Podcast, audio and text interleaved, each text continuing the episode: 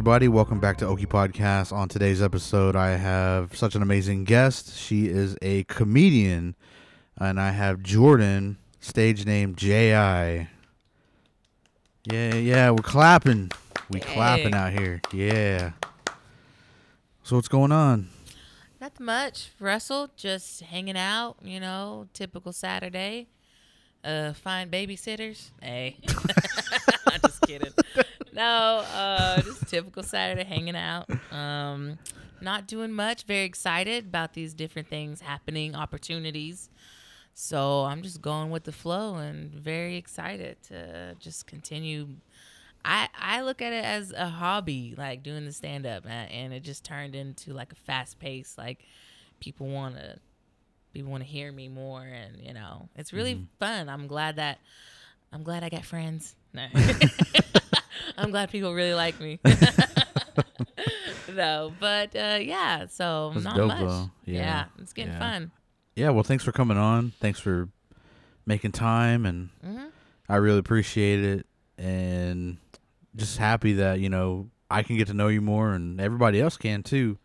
And um, for the listeners, so can you tell us, you know, um, where you're from, and did you grow up around here, or move around a lot, and hmm what was growing up like, and then what kind of just led into wanting to be in comedy? Okay. Uh, so as I was thinking about it, because I'm pretty sure I'm gonna do like more interviews, like the more I get going, and I'm like, where am I from? I am my earliest memories uh is being at my grandparents' house and living with them in Cromwell, Oklahoma.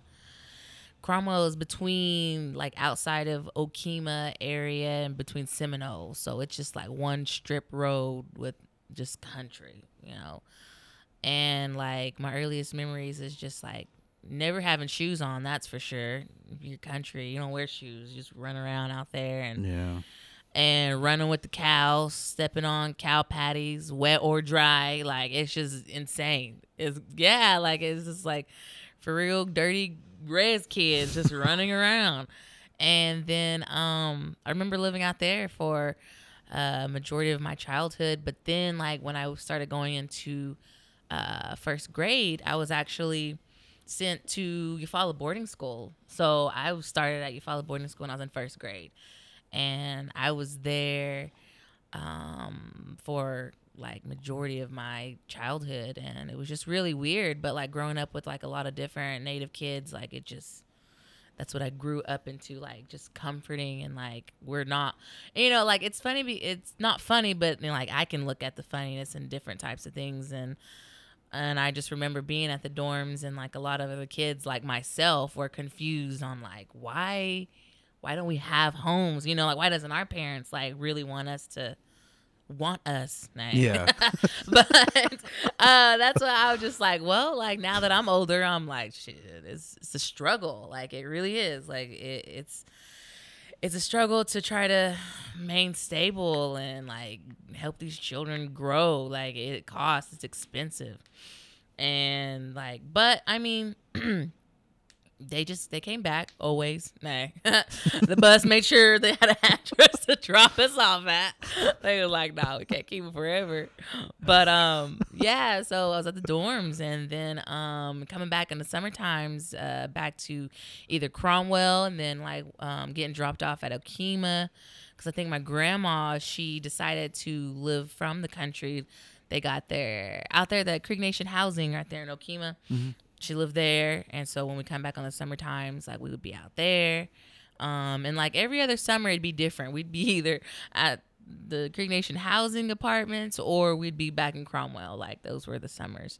And um so then my freshman year uh from Eufaula, I was just like, I can't do this no more. I'm like finally I don't wanna be like I like Eufaula dormitories, but it was getting to where like I, I it's just I gotta make a move. Like I don't I don't know if I can and like I try to like uh I try to recruit all my friends. I'm like, let's go to Sequoyah. Like I heard it's so much fun. Let's go to Sequoyah. And like all my friends are like, yeah, let's go, let's go. And like I remember like telling my mom, I'm like, I'm like, I need you to like get this application and fill this out, and because I don't want to be here, I don't want to graduate here. I'd rather just go to Sequoyah, like um, play athletes, and then like just I want to go to Sequoyah. And um, I remember like she would never do it. Like she would say she would do it, but she never would. Now, if you ask my mom the same question, she's like, "No, I did it that same day. Yeah. I printed off, sent it off." I'm like, "No, you didn't." you liar. I had to keep up with it. Like I was like, no, like, did you send it off? Did you send it off? And she's always like, I did. But I'd find the packet sitting on the table. I'm like, you didn't even turn this in yet. Like I there's a deadline. There's always a deadline. I'm like, I gotta get out of here. So like I remember finally she turned everything in and um I finally got in like my sophomore year. So I started at Sequoyah my sophomore year and met a lot of more natives like just grew up with natives literally. And then like and then also like do- Eufaula dormitories like there's the dormitory of the natives that um, live there. And then we would get picked up from the bus and go to public schools. So that was also like the white people and the black people. It was a blend. So like um we just like ha- had all types of diversity. Like i would have my school friends and then coming back to the dorms like i would have my dorm friends. And then but at Sequoyah like it was just all dorm friends like because we all like was lived on campus. And then um walked to school. And so like i also had like daytime student they call them daytime students uh friends that we'd meet um and then we would just basically walk back to the dorms and that was it which i didn't bother me like i like you can tell like the people that really first leave home the kids that really first leave home and like seeing them go through like homesick and stuff and people kind of seem like Jordan's fine. She ain't got no nobody even crying for or worried about. Like I didn't even want to go home. Like I barely got one. like got a nice bed here. Everything's here. I'm getting fed really good and yeah, so it was really nice. Uh so that was my life and then like growing up and meeting meeting my Cherokee friends out there and then graduating. And um, when I left Tahlequah after I graduated, I came back to my grandmother had moved from Cromwell to Shawnee. So like I came to Shawnee, um, which is like outside of Oklahoma City. Um, and so she lived in Shawnee for a bit. And so I lived with her and um, I was trying to go to college.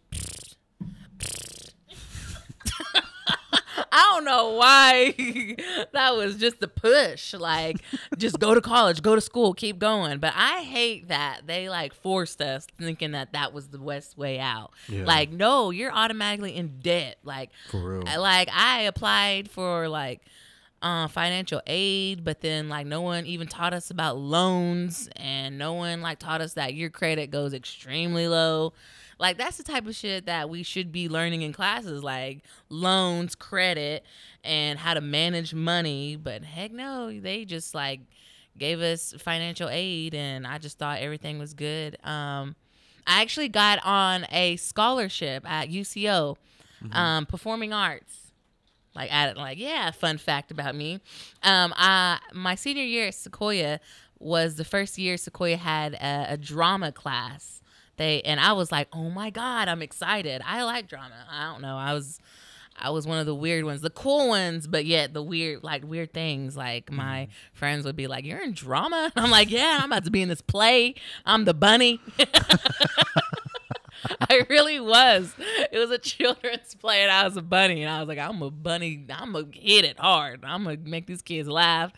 And so, yeah, that was my senior year. Like, um, but my drama teacher, um, because she was asking me, she's like, "What do you want to do?" And I was like, "I I would love to like keep performing. Like, I don't know what it is. I just like doing things on stage." And we talked about the school UCO and Edmond. They have a wonderful performing arts program, and um, so she helped me um, apply and for the program, the scholarship. And then she actually took me up there, and I had to like audition. I had to do a monologue for the the director of the program. And when I did that monologue, like she was like, "Oh my gosh, you're just so like animated, and you have like these facial features, and you're really loud." And she just described like just acting in general. Mm-hmm. And I was like, "Thank you." And I was like, "I really didn't understand." My downfall is that I don't understand like old English monologues, like Romeo and Juliet type, and the, their wording is like. I, I tried like I I mean they just like me because I can do different things but they wanted like I don't know, like they have like old school monologues and like old school like I don't know, a lot of different plays that I was just like I I don't know how to get into these characters cuz they're like so old, like they're old-timey old. Yeah. Um I don't know how to uh, the way that I'm explaining it is like what is it like the Romeo and Juliet type of stuff, like the uh, Shakespeare. Shakespeare Yeah. and like the way that they like talk and I, I'm just like I no I I couldn't really do that like I don't know but yeah so I did I got a scholarship um for UCO to do performing arts and I was so excited. Uh, Sequoyah like boosted everyone and boosted me our senior year and was like, "Yeah, Jordan got scholarship. The athletes got scholarship and blah blah blah." I did all that just go to UCO and bombed it. Pure bombed it.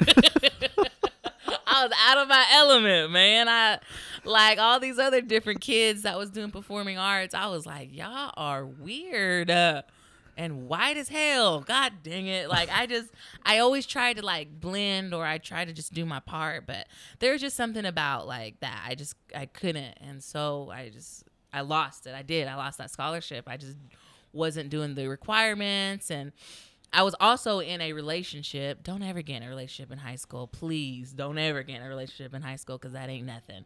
But like I was in a horrible relationship and it just didn't work out. And so like I think like the that semester I just I don't know. I just fell off. I was like, I can't do this. I can't even be me. So yeah, I just took my financial aid and ran with it. Damn it. Start a new life with Started a that financial aid. My full 200. Going back to grandma's. Man.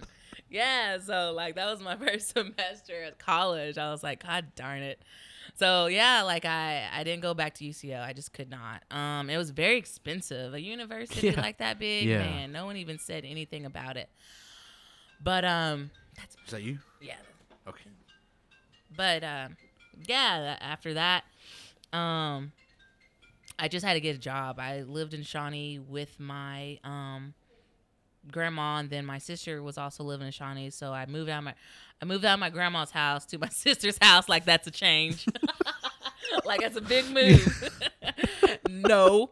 First thing my sister said was like, "Well, you got to pay half your rent." I was like, "Ooh, gross." So I had to get me a job. My first job was at Yeah. uh Carl's Jr. Nice. Like, yeah, like I just like forget it. So like worked there for a bit and um after that, like I just was there in Shawnee for about good uh probably like a good half a year. So when was that? Like 08 Sequoyah I graduated from Sequoyah in 2008. And then 2000, uh, August of 2008 is when I went to UCO. And then 2009 is when I lived with my sister, got a job in Shawnee, but I couldn't stay there no more because I just felt like there's too many rules. too many rules, and she wanted me to come back home.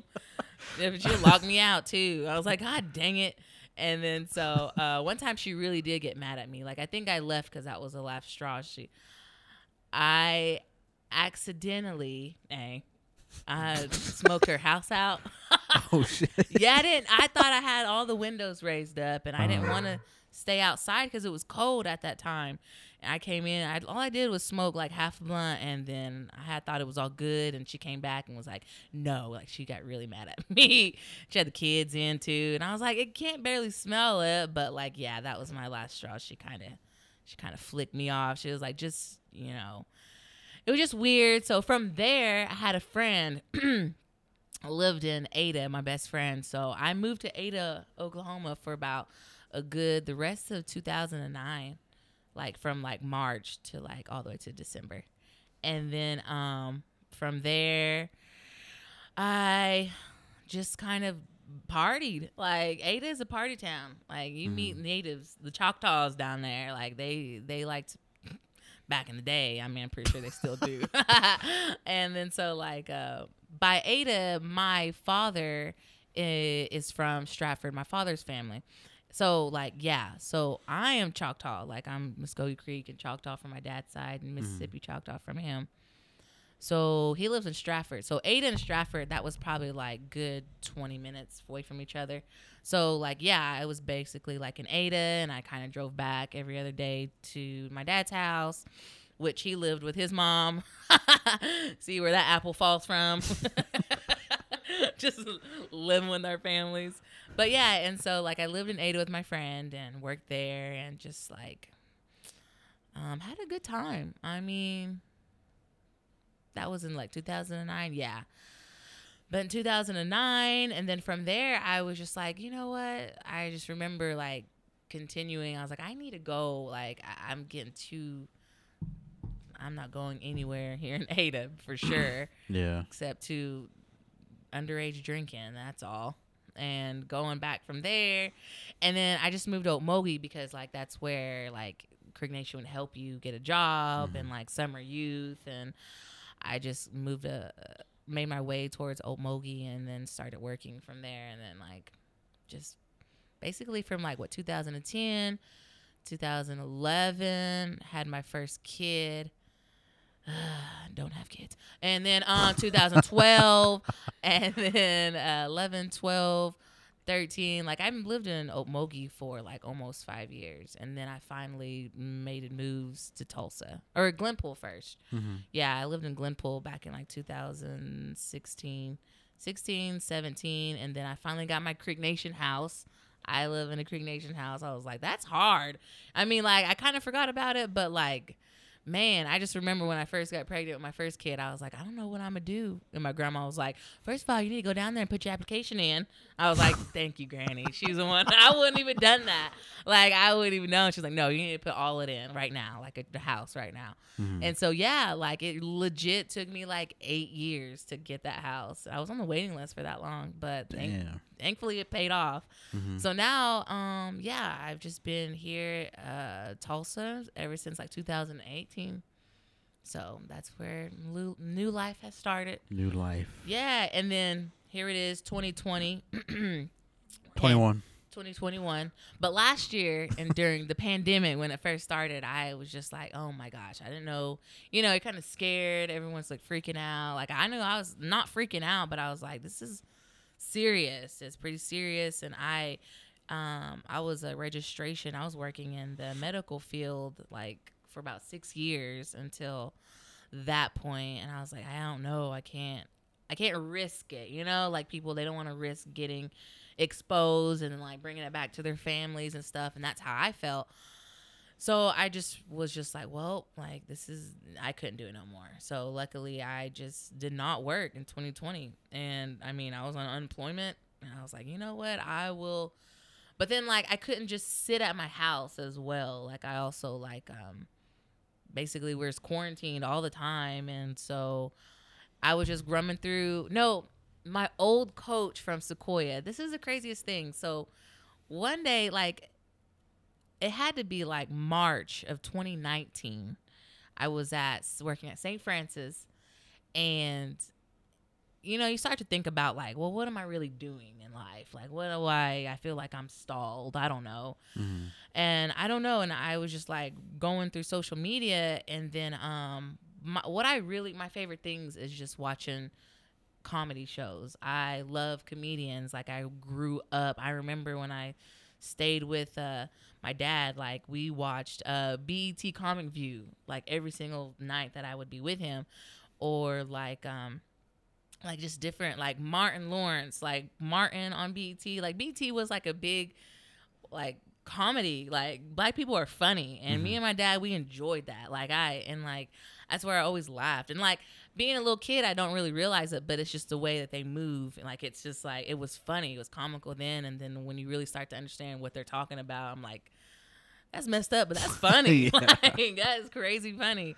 And so like I was just watching it and I was like, I remember my basketball coach at Sequoyah, she would always tell me, she'd be like, You are crazy and you need to be a comedian. Like, she would always say that. And I'm like, Whatever. Like, I would never even dare to get on stage like that. I, I could not. Mhm. And then like out of the blue, as I was thinking about my life in 2019, she just was like trying to call me during over Facebook. And I haven't heard from her in like almost 10 years. Now this is my basketball coach. And I was like, okay, like something's wrong and weird. So like I did answer and then, like it was like she seen me yesterday. She was like, Hey, what are you doing? I was like, uh working. I got two kids. You're divorced. What's going on with you? like I came to your wedding and now you're divorced. Like we just not talked like in so long. But she just was like, listen. She was like, and she was eating. I can hear her eating.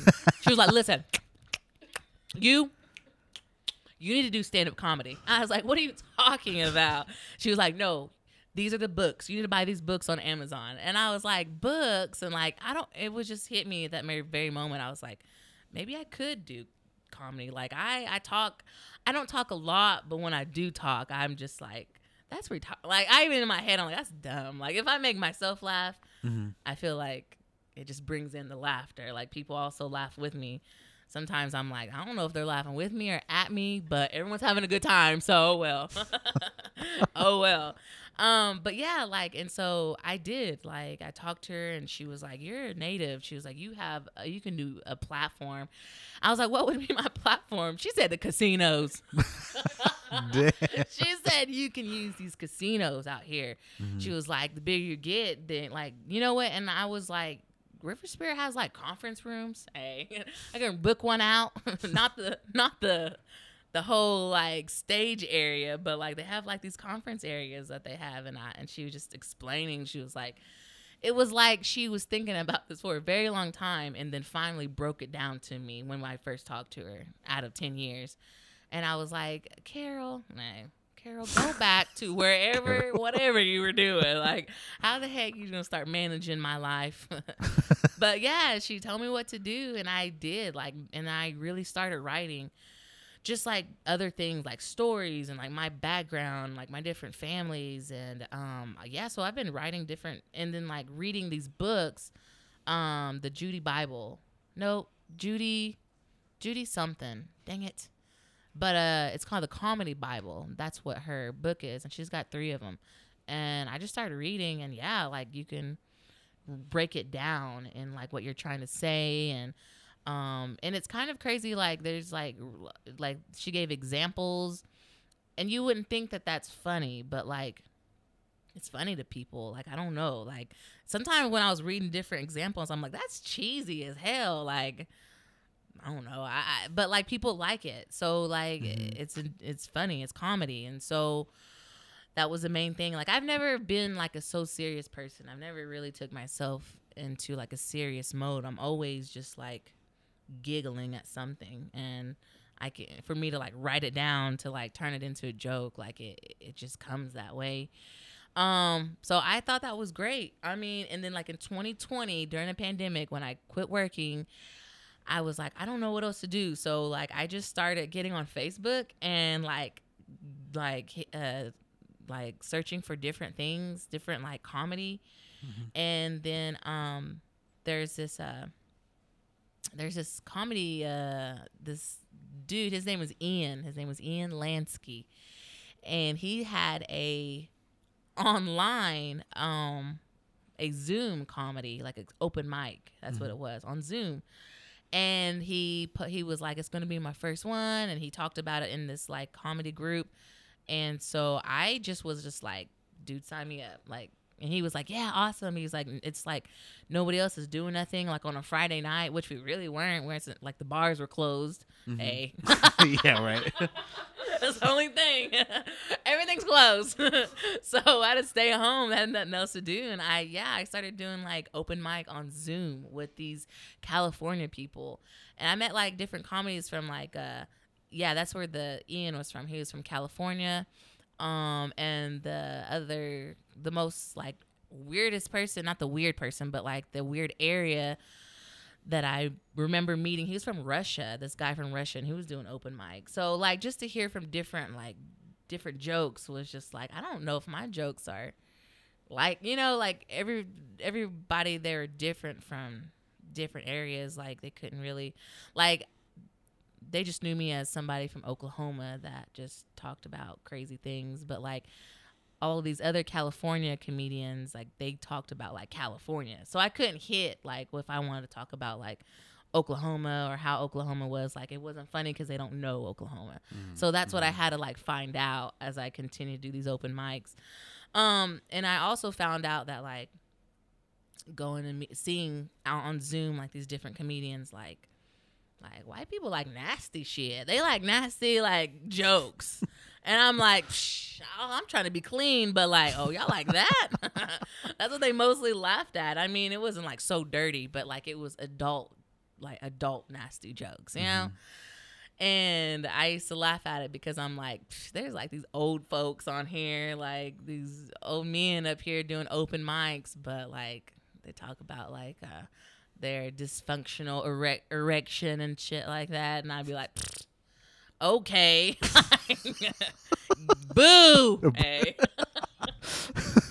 no, so yeah, I did Zoom. I did open mic Zoom for about like I started in my first one was in May of 2020, and then I did that all the way up until like uh yeah, like the whole 2020 I did that. And I also did that Zoom and I did another one. Um this she was also from California and she actually reached out to me. So she was like, "Hey, I've seen you on Ian Lansky's um, Zoom." She was like, "I want to invite you to my Zoom show."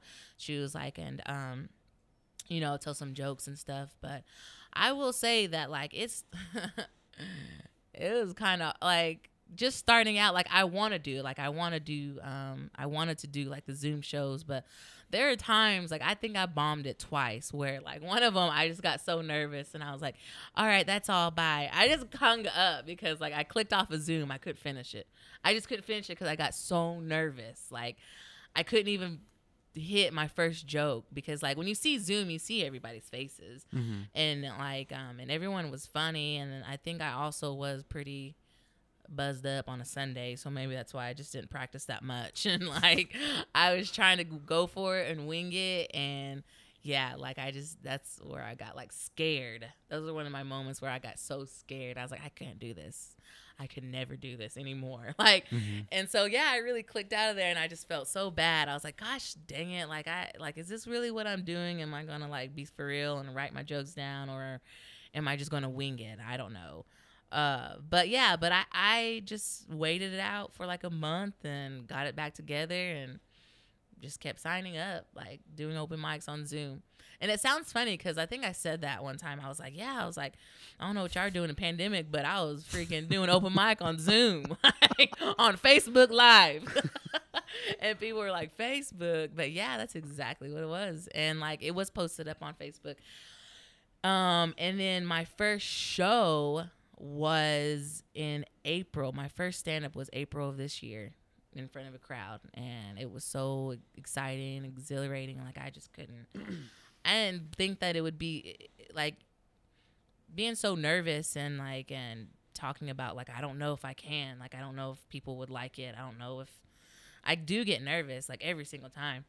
But when I just finally be myself and I'm just really talking about like different things and making a joke out of it, like people really like it. Like and then like when I'm telling everybody, I'm like, yeah, I'm I'm native. I'm like full native out here. Y'all just y'all understand. Like I mean, y'all can be Cherokee princesses out here, but I'm like I was raised in like a different traditional culture, like um like being from Cromwell and coming back from the dormitories. And when I said I come from coming, when I would come back to come back home on the summer times, like we were like at ceremonial grounds, like um like every summer. So like I'm like culturally like I love it.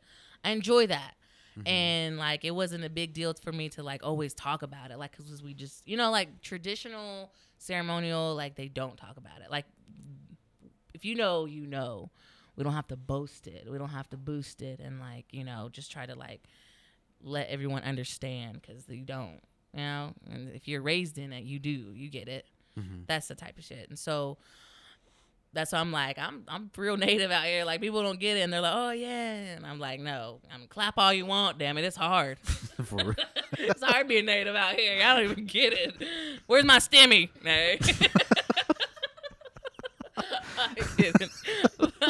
yeah, so like uh just just I enjoy it. The more I get out and then like and these these different venues, they're like, Man, you gotta come out to here, you gotta come out here. And my biggest my first one, um, traveling, I went to uh Arkansas like a couple weeks ago. I had a show in Arkansas. Mm-hmm. And um yeah, they they enjoyed it. Like I enjoy it when I sometimes I know that I can be better. Like but that's just me as a person. Like you know you can always do better. There's always room for improvement anything you do. And I'm like my own my hardest critic. So like I'm just like I can I can tighten this up. Like I can hit these points and like making these making these people laugh. Like I enjoy it. Like I try not to giggle and give away what I'm trying to say before I even hit the punchline because people are probably like, oh well, she's already laughing, so it's probably not that funny. But it actually it, it comes out to be funny. I'm like it's kind of relatable. It's kind of not. I'm sure, but Mm-hmm. it's just something that they've not heard, and so I think that's what it's really how it makes it really funny. So, but yeah, I I enjoy it. I didn't think that I would, but the more that I get out, I'm just like, this is cool. Like I didn't think that I could, and like um. I I'm about to be on like Indian Elvis on the Res, which is bringing out like the native community. Like I have yet to perform in front of just natives. Like, and I feel like this is this is what I've been really wanted to do. Mm-hmm. Um, because I've met like a lot of different people. Um, and I have not yet seen. I've seen one person. He's he's Cherokee boy from Jay, Oklahoma. He lives here in Tulsa. Um, he's he's pretty funny. Um, and I've not seen anyone else like, and so like it's just people just see me as like a different, um, just different, I guess. But I'm I'm like I'm like a native comedian out here. I'm just gonna keep telling y'all that until y'all.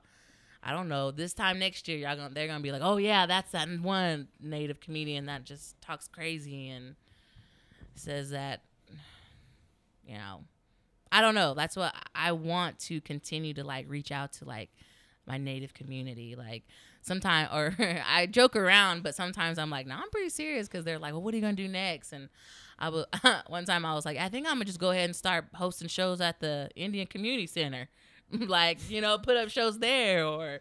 I'll set up at VFW. Fuck it. Like, you know what? And just work for tips out there. no fireball, though but yeah so like i just want to reach more and because like and then like uh growing up with native kids and like native teenagers and you know being in high school like like native people are funny like they have no idea and it's just like that's why we're laughing so much all the time because we're just like and then like within our area like we know what we're talking about so Mhm. like i I do want to reach more to that point. Like I like doing like more native shows and bringing out native communities. I think it'd be really like a really good blast because like you know I'll be up there doing hey la a eh, hey eh, all goddamn all goddamn night. know, but yeah. So like I and like. But yeah, it, it's really it's really fun and like the more that I'm going, like I I want to hit I want to hit a different part, which is the native community. Like I've been doing like these shows and venues in Tulsa and I actually have a show, my own show, which I'm very grateful for out of Tahlequah, which is like the Cherokees out there. Um so that's about like the closest native community, but I want to bring it back like more this way, like the Creek Nation community, like these different tribes up here, like Mhm. like the casinos. Hey, put me in that little mini bingo, the old school one, that little building, little bingo hall there back in the day. No, but uh, yeah. So like that, that I think that's what I would really working towards. Like I, I don't want anybody to think that like, I don't know. I think one time I was trying to explain it and like, I don't know if it's because this woman was drunk, but she was just like, she made it sound like I was trying to be better than somebody else, like better. And I was like, I'm, shh, I, my electric bill's about cut off. What are you talking about better? Like, I'm out here spending all my money trying to talk to y'all and like wondering what I'm gonna do tomorrow. Like, I'm not better than anyone. Like, I have the same problems, same struggles. Like, all I want to do is just make a joke out of it. Like, it's just like that's all I can do. Cause, and then like somehow, you know, make it through, like breaking barriers that we didn't think that we could break. You know, mm-hmm. like you know, I don't know, like maybe just like not being so scared to jump and do something. Like um like ending a toxic relationship eh? You got to jump to do something and make a difference in how you feel about it you know? Mhm. and i've always wanted to just like continue like jumping and making things like different and wanted to feel different about it. And like i i can't really i get kind of bored a little bit if i like feel like i'm stalling but like like i said in 2019 when i felt like i was stalling and my coach came out it's like you need to do this which I I've been doing it and it's just been kind of like I didn't expect myself to be like this fast paced. I wanted to just go like something once a month, you know, just to work on my skills or whatever. But like the more I was going, like people were seeing me and they want me out. They're like, "No, come out, come out." And so that's how I was getting these different like bookings and Mhm. and then like I graduated at Sequoyah with um our friends that own Dwayne's place at Tahlequah. They own that, so I was like, shh. Most successful for real, own a bar out there, and they have a stage and they play music. And she was like, she was like, no, you should do, like, you should do a comedy show. And I've and I remember always talking about it to them, like just you know, buzzed up words, but then they just start telling me they're like, "No, you should come out and do the show. You should produce a show." So yeah, like I've been producing a, a show out there at Tahlequah ever since I think my first show was in April. Yeah, so I had two shows in April when I first did it, and the, and it was in uh, one was here in Tulsa, and the other one was in Tahlequah. Was my first show, Mhm. my first show that I put together. That I brought different comedians out there, and it went really well. So like yeah, like I didn't think mm, I would be in this position to have my own show, producing my own show, um, being booked and getting paid. Like I'm a paid comedian right now, and that's just weird how I say that. Uh, one time I said that to my son. He was like, "Oh, you about to be rich?" I was like, "I don't know. This little twenty, I was just gonna feed us." this little twenty bucks, that's it. But who can actually say like you're getting paid to do what you love to do? And it's crazy. Like I didn't expect it, but um, I'm here right now. Yeah. I like it. I'm enjoying this. Yeah, and that's that's what I want like um people to see like you're able to do anything you want. Like you just got to fucking do it. Yeah. Believe in yourself and fuck Yeah. like yeah, you're going to like f- you'll fail. Of course. Of I mean that comes with it though. And Mhm. so that's like the whole thing is like like just find what you want to do and then just fucking go with it. Bec- Mhm. And it's scary, man. Like even this is scary like when I started it Mm. oh my god i was so afraid because i was like god people are gonna listen to me and i'm gonna sound dumb and i'm just gonna get hated on or something like i mean there's just like this yeah. like this voice in my head like saying It's don't, always there. don't do it just keep working your job and just Right. you know stay safe and get that get that paycheck and Stay But out of the way. for That's real it. yeah Mhm. and like we're not meant to do that like i believe like everybody's meant to do great things Mhm, it's mhm. just like the stress of life and your fucking bills and Yeah. just all this bullshit that doesn't even like it shouldn't matter like it shouldn't even be like that yeah. you know everybody should be f- free enough to do what they want comedian Talk show host. Talk shows. acting actor Mhm. like i mean there's like so artists whatever you know whatever you want like just fucking try it out do it and Mm-hmm. and like that's what this whole thing is like people keep asking like well, what do you like like i'm like dude just have a listen to people's stories because everybody's gonna fuck up everybody's gonna fail Mm. but some people just don't have the the drive to like want to just do it you know it's i mean it's Mhm. scary fuck it is but like once you start doing it uh, somebody's always watching Yeah. somebody's always listening and you're always making connections and same thing like i'm i'm getting paid to talk Yeah. like for football and stuff like i get paid with that and um oklahoma talent i'm i'm uh helping with that like that's a huge opportunity with Mhm, leah. Mhm. like leah mccormick uh november 5th go check us out oklahoma talent episode one will rogers film fest. Check us out. It's free. It's a free event so yeah we'll be there. But yeah like that's a huge event. Like i never thought like it was just out of the blue like hey you want to film this with me and i'll host it i was like fuck yeah like Yeah, yeah. like it's fuck like, you seen me out here? Yeah. yeah, like I mean, she was on the show, but you know, I never like, I never would ask anybody like, "Oh, you need this? You need help?" Or like, I just like fucking do my own thing and Mhm, mhm. just keep being consistent and just fucking just keep doing it. And yeah.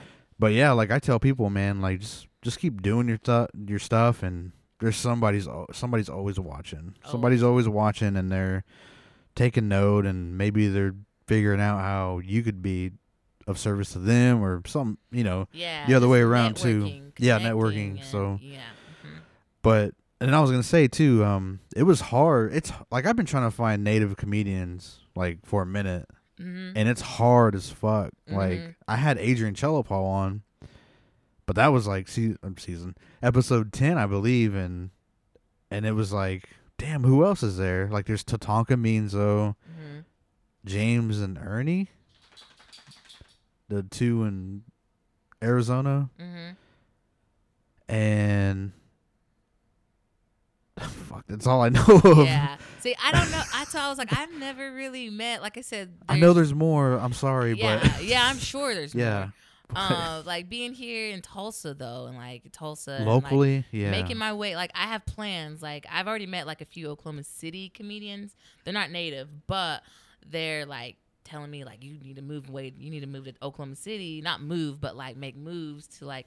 There's different comedians Oklahoma City, and then like they like there's open mics. That's all it is, just like free open mics to go to, and that's my plan. Like I want to move, make moves in Oklahoma City and find more comedians, and even start getting booked maybe up there. Um, but I have not met a lot of native comedians like in this area, um, or even like down in Tahlequah area. I think I've met like a couple, but like not enough to like really. Wa- I've not seen them. You know, I've not seen any shows or whatever. Um, but yeah, uh, there's not many. yeah. Um, well, I found out about you through Trista. Mm-hmm. Shout out Trista Vaughn, hmm friend of the show. Um, so shout out to you. Uh, she introduced us, and and you were f- you're funny. Like we went to your show at uh, oh, what's that place? Um, down in Broken Arrow, uh, Ugh, I forgot lo- the it's bar. like the forgot the name. it was just like a hotel. It was a bar inside of a hotel. Mm-hmm. Um, and the the show the show I forgot what the name is, but it's called the Lovely Ladies, I believe. Uh, her name, the host, her name is Angela Teague. Oh yeah, She's the host of the Lovely Ladies, and she puts on these open mics. And um, yeah, I reached out because she, yeah, she books comedians out there, and it's fun. Like, yeah, that was the first time y'all showed, Mhm. y'all came, and that was where I invited like.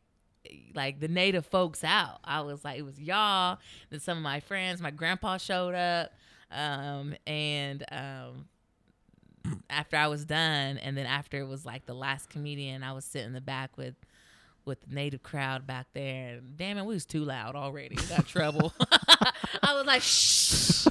You know, like we was already. I was like, dang it, we're getting in trouble already. Leave it to the native kids to be too loud in the back and like trying to. And so that's I was like, dang it. But um, yeah, like that was the first time that you guys came out, and I appreciate all the support. And um, that show, yeah, that's where we met. hmm What I love though is how prepared you were, professional. You didn't have to read off notes. Yeah. You know, I know people are new, but I mean, I, if I wanted to take it seriously, like comedy and stuff, like I would, I would, I would try to keep it up in the dome. You know, yeah, Mhm. rehearse as much as you can, and Mhm. I get it. You know, busy as fuck, but still, if it's what you want to do, you know, you got to take it really serious. And Yeah. I, you know, like you're up there and damn, like you fucking killed it. You remembered everything, and you didn't like stumble or anything either. Like it was just like it was natural. Like it Mhm. was a natural thing for you. hmm So that was fucking dope. And I mean, it was just a good time. And I think didn't like uh weren't you joking around about that some of them showed up late? like they came like after you performed. Oh yes, yes, my native They- friends yeah. back there. I got done and I seen them walking in. They were like, "We made it." I was like, "I'm done now." Indian time. Indian time for sure. I gotta tell everyone like show up like an hour ahead for real because they will show up on time. And like, and then she was one of them was like, "Well, can you do it again?" yeah, right. what do you think this is? No, I can't get up there again.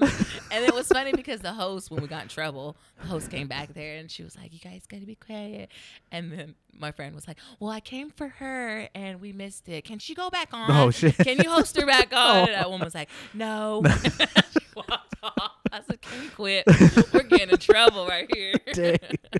But yes, uh, showed up after I got Oh. on. but um, it was a fun time. Yeah, it's funny because like um, I I'm not gonna lie. Like there are some days that I kind of wing it a Mhm. little bit. Like I can write notes and write my punchlines, but like I do get nervous and it slips from me, Mhm. and I don't want to show it.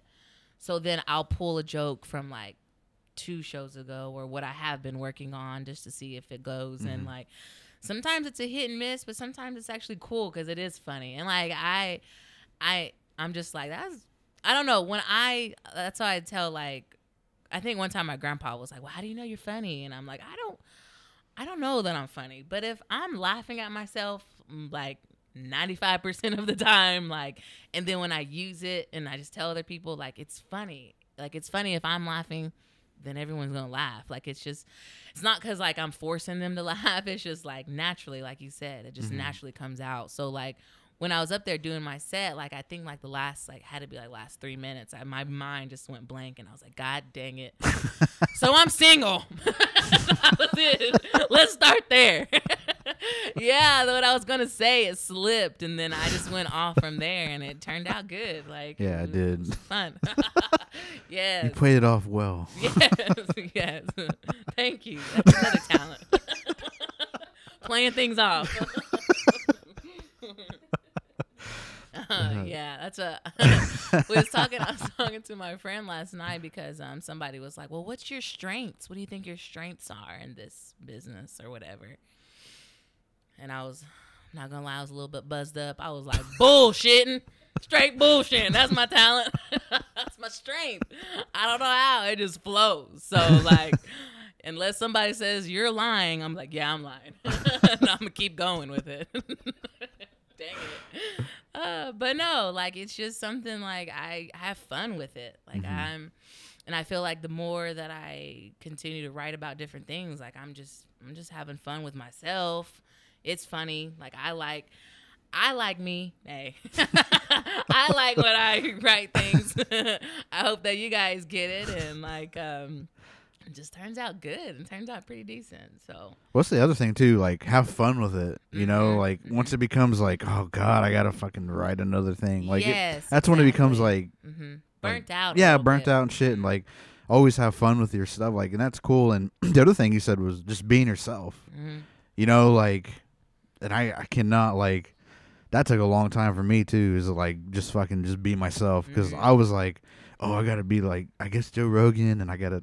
Yeah, but you're I'm not. yourself. I'm not. I'm not any of those people. Like I just need to like learn from you and everybody else that's brought on and just talk. You know, just have a great conversation and and so once I like stopped trying to be somebody else, like it was just it became a whole lot easier. Like I Mhm. was putting way too much pressure Yeah, on myself to like that's where the flow comes. yeah, Mhm. yeah. And so, and you could fucking tell, like, from the first episode, like, I was just like, God, I was so fucking nervous with Riker. Mhm. And I was like, Jesus Christ, like, I don't want to seem like I'm just wasting his time because, like, I just didn't know how to do this. And, Mhm. but man, like, he was just such a smooth talker and cool and funny. And, like, he just helped me move along. Like, yeah, he yeah. carried me like and then Mhm. that's what Jake Tiger did and Dennis and and we just like had a we just all had like great conversations Mhm. and then that's what I have to remember what I had to remember moving on was like yo we're just talking Yeah. we're just talking we're just two people talking or three people Mhm. whatever it is and Mhm. just getting your getting your whatever you want to do out like Yeah, whatever you're yeah. doing out there this is your Mhm. platform and Yeah.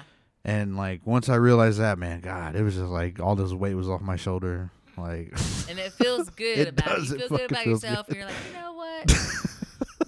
no, Yeah, you're like, I got this. For real. Start setting up mics at a store and stuff. Ah, I'm about to do podcast right here. At Guitar Center. Yes.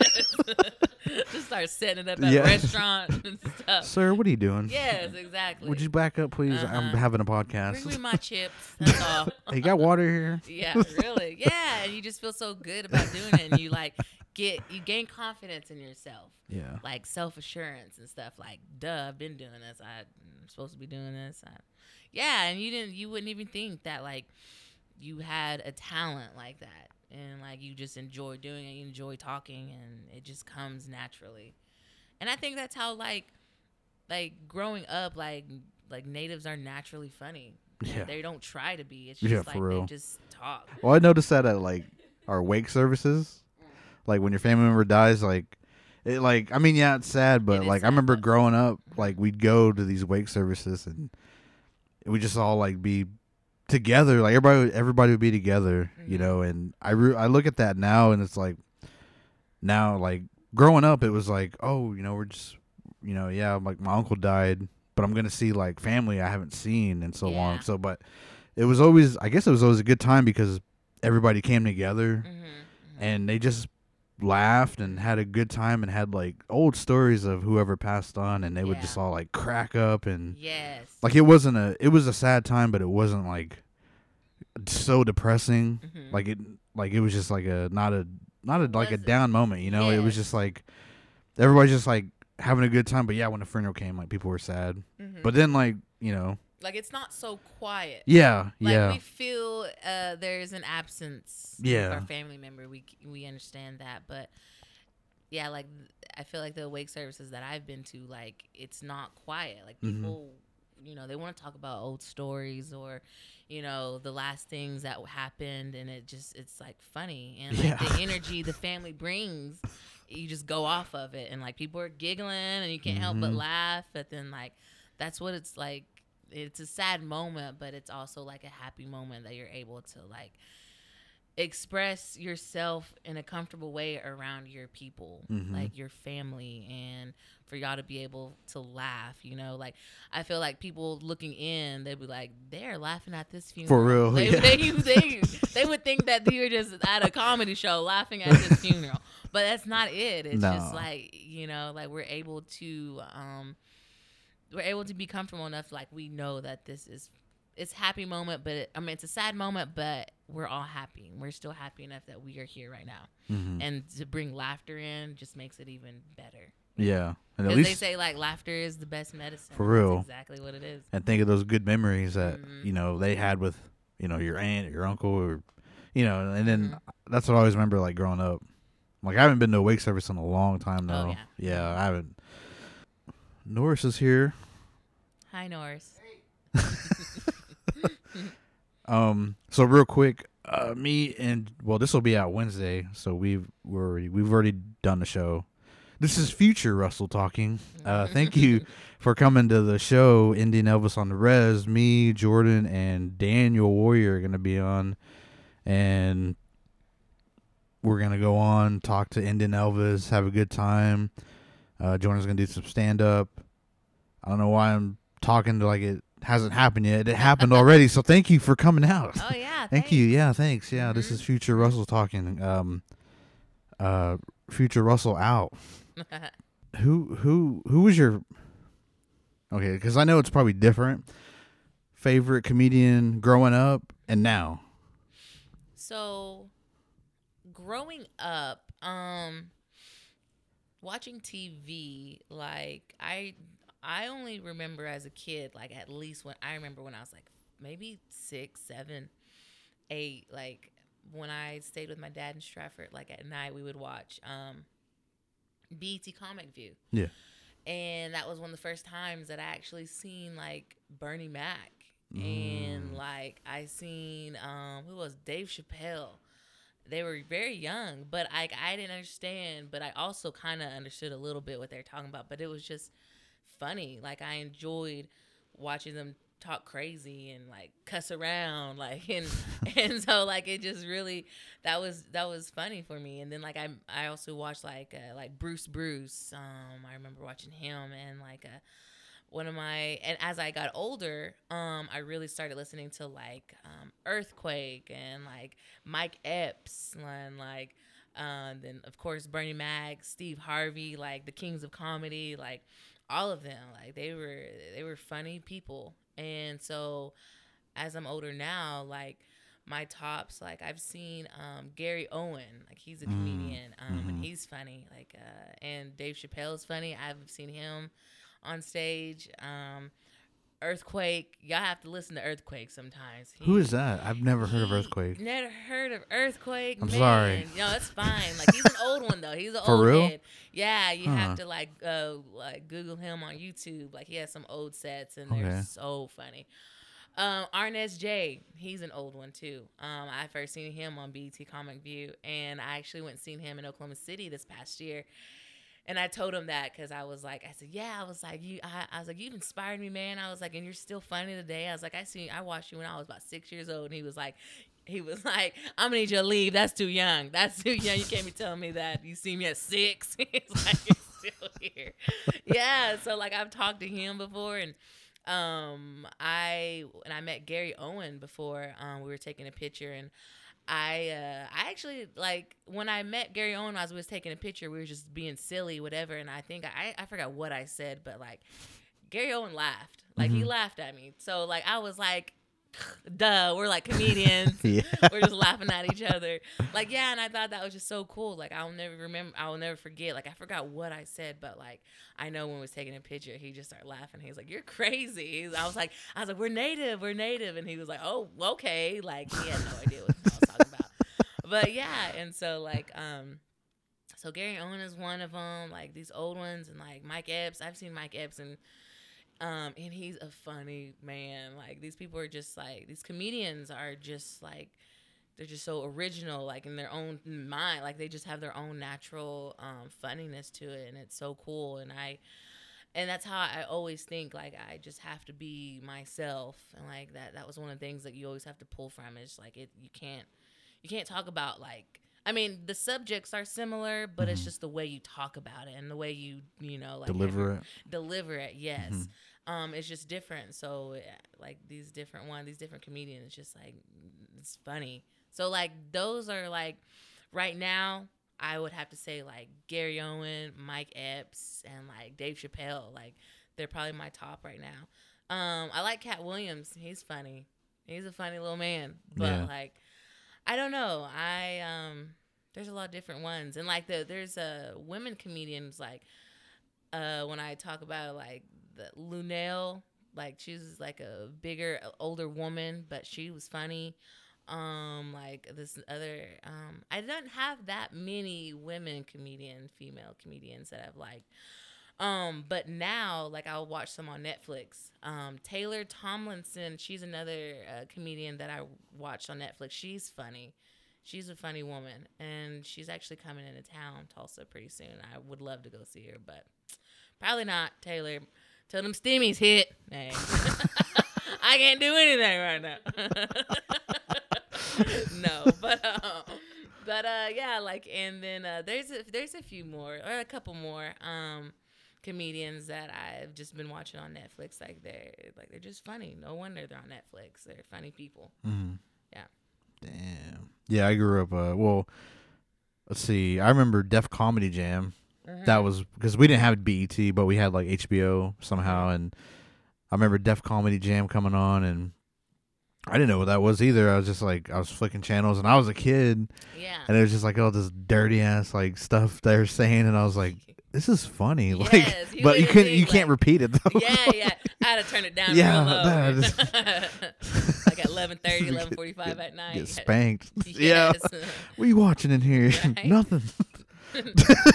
Snick at night. It's. Disney. Yes. Disney midnight. It's on. After dark Disney. yes. Yes, I exactly like. I mean, it wasn't all about the cussing. It was Yeah. just the way that they like their stories. Mhm, funny. yeah. Mhm. Yeah, and um, damn, like I grew up. I remember Dave Chappelle on there, young as fuck, Mhm. like just, just a kid, pretty much. Yeah. Like he was on there, and I think Bernie Mac was on there too. wait, yeah, Bernie Mac Rest in and peace, Bernie. R.I.P. Bernie. I never realized how. I remember he was funny then, but you know, like as a kid, you don't really Get what get what they're talking about. Mhm. But like But when I- actions and the way they was the animated, action, yeah, and then they were like just funny. animated as fuck, and and I was like, damn, this is like pretty crazy, and I was like, I remember, okay, so I learned from this one time. I uh, you have you watched South Park, right? yes. Okay, so my grandma bought me a VHS tape of the first and second episode of South Park. And uh I didn't tell her what it was. I barely knew what it was, but I knew it was, it was a cartoon. That's all I knew. And I remember she bought it from Walmart and I went home and watched it. And it was the first one when um oh fuck, it was like a the alien one where they abducted Cartman, I think, and then the second one was when I think Kyle was kicking his brother or something, like punting him. And anyways, like Cartman calls Kyle a, a dildo, right? Yeah. And so I didn't know what that was, and I went to my mom, and I fucking said, "Hey, mom," I was like, "What's a dildo?" Like, and she was like, "What? Are you, what?" like, like about ready to like backhand me. Like I didn't know what that was though. Yeah. Like I was just like, because they were saying it, and I was like, "Well, what is it?" You know? And she's like, "What'd you say?" And I was like, "Uh." Dildo, like I said it again, and she goes, uh, slower. Where'd you learn that from? Like, who told you that? And I was like, nowhere. like, and then she was like, no, like, who told you that? Like, did somebody tell you that? Like at school or something? I was like, no. I was like, she's like, well, where'd you hear that from? And I said, all right, like, it's the VHS uh, gr- my gr- uh, grandma got me. Man, she took that VHS and like fucking crushed it. Like, right along Did- with your dreams. and she was like, "Don't ever ask that again. Like, don't ever like talk like that again or something like that." And I'm Uh-huh. surprised like I didn't get like the shit beat out of me. Yeah, Yeah, because yeah. my mom was like hardcore, but my grandma like evened her out. You know, like Mhm. that's my baby. Like you know, Mhm, like mhm. like uh, she always protected me, and I think she was going to, but after me saying that, but. I think my grandma was like, "Well, he don't know like Yeah, what yeah. he's saying. Like, there's no point in beating the shit out of him." Like, yeah. see, this is when we could get our asses handed to Uh-huh. us. This Yeah. was before uh, people thought DHS was on speed dial. yeah. So yeah, that's that's exactly it. It's funny because like uh, that's there's a story when I was at my grandma one time, my grandma's house, and um, there was uh, a I don't know if there's a movie called Sorority Boys. It's a movie and it's about these three man these dudes. They're in college. They are in um, this house and they get kicked out of the house and they have to go to another house in order to like keep going to school and so they had to dress up as like these women. Oh, I remember that. Yes. Okay. And um All these females and they were in this sorority. So uh um my one of my youngest cousins um was watching it and um him and his mom, which was my aunt, so that was my first cousin. Like they always kind of they didn't really see eye to eye because my grandma also raised my cousin, and so he was just I think he had to be like at least probably maybe eight, eight or maybe nine, but he was watching it and uh there's a there's of course on sorority boys it's rated R, so like Mhm. um uh, there's dildos on there and stuff, and then like there's this uh, part where like one of the dudes call the other dude like a big juicy cock. He's like, "You shut up, big juicy cock," and like they start fighting. That's in me- in the movie. And then one day, one morning, like um, my aunt was uh, yelling around, and she was like yelling at her kid, and he just was like, well, he was like, "Just leave me alone, big juicy cock." Oh shit! No. what did you say? and I was like shocked. And I couldn't laugh. You can't help but laugh because they're dead serious. Whatever, Yeah. whatever, whatever they said, they just wanted to make you mad. Like he was like Jenna, big juicy cock, and she kind of laughed, but then she was like, "What did you say?" And like she was about to grab him, but he took off flying to my grandma's room, and then he like ran in there and jumped on their bed, and my grandma was like, "What's going on?" And my aunt was like, "He called me a big juicy cock." My grandma couldn't help but laugh. She was like, "What?" She's like, "I don't know. That's what he called me. And then so like my grandma was like, quit saying that. Like that's all she did. Quit saying Yeah, right. that. Like that's a bad word. Just quit saying that. And he was all cuddled up to her. He thought his mom was gonna but she was. She was about to ring him out. But like it was so funny. But yeah, like the grandmas, like, yeah, that's what they do. Like, Native grandmas. Yeah, for real. she giggled. She's like, "Quit saying that, boy." okay, sure. but yeah, like TV is crazy. Movies are crazy. Oh, well, there's this other time like my grandma saved me and Mortal Kombat. I'm Mhm. sure you're familiar with Mhm. Baraka. You Oh, know yeah. who Baraka is? He has one? the swords that come out of his hands. Yes. Yeah. So Mhm. uh didn't know, you know, what anything meant and I was doing like these karate moves in our kitchen and my mom was sitting in this chair and I was bringing my hands around and when I brought my hands around, I went like that. I flipped her off. I'm flipping off like right now. Like this is what I did. Like like these are swords though. Right I, in her I was pretending they were swords. Yeah, and I went right in her face. And she was like, grabbed my hand, like snatched me up, and she was like, "What are you doing? Where'd you learn that?" And I was like, "From a video game." She's like, "What game?" And I was like, "Baraka." and she's Where's like, he she was Where like, yeah, she was like, she's like, "What?" And I was like, "They're swords, mom." Like, she's like, "Do you know what that means?" It's like, "No, they're swords." Like I was flipping her off still, like, and then yeah, I was like, uh, yeah. Man, she like let me go and she grabbed the fucking belt. And my grandma was like, once again, like I think she was cooking us something, and Mm. she goes, "Frankie, what are you doing? Stop!" like save my ass again. And she was like, "He needs to learn. Like that's bad or whatever." And she was like, "Oh, he don't know. Like he just said there were swords." he thought they were swords. Like he's playing around or something. Like just took up for me again, and she had to go about her business. Like, God damn it, kids. Driving me crazy. If I was if you were my Oh, kid, my I'd flip God. you. Well, fine then. Get your ass out of here. Go on. uh, dang it. It's Oh, funny because like you don't know, like when you're a kid, you don't understand. You don't get it no, I didn't know what that was. Someone has to like tell you, like, don't do that. Mhm. Like, don't say that. Don't do that. And then yeah, yeah, mhm. My son is ten, so there are plenty of moments where sometimes I'm like, boy. I don't like. I don't know. I don't know whether to like. Like I obviously it's new. You know they're learning. So Yeah. like you know first time trial and error. Like you don't whoop them. Like you tell them about it. And so um, there was a time that um, I think he was watching something and uh, he came in and asked me about it. And he was like, Yeah, he was like, You know that. Uh, I think he was singing a song actually. I don't know. He was singing a song and he was like, Yeah, it's a really good beat. So he was really like, Yeah, he's really singing it. But then, like, when I started listening to him, he was like, I want to see some ass. I want to see some ass. so I said, Back. And he was like, What? like, it was like a what? and you know, you're just like, that's not even that's a cuss word. You know, that's Yeah. very serious. Like, don't be saying that. And he was like, Well, what about ah? like he said, What if I took the S off? What if what if I said ah? I was like, You you can't say that either. Like, I don't know. It's not a cuss word, but you can't say it with it. Like, no. so yeah, like I, it's hard to teach these kids because they be trying to go around way, you know, edit them, edit their own version. like, yeah, and so like, um, he asked me to sing or rap one song. He was like, "Sing this song." And I knew what the song was, and I was like, okay. So I was really getting into it, and I started rapping it to him. But I started editing out the cuss words myself, and I was editing, editing my my lyrics of the song, and he cut the music off. He said, "No, say the real oh, words." Oh shit. Like, you want me to cuss? He's like, yes, say it with it.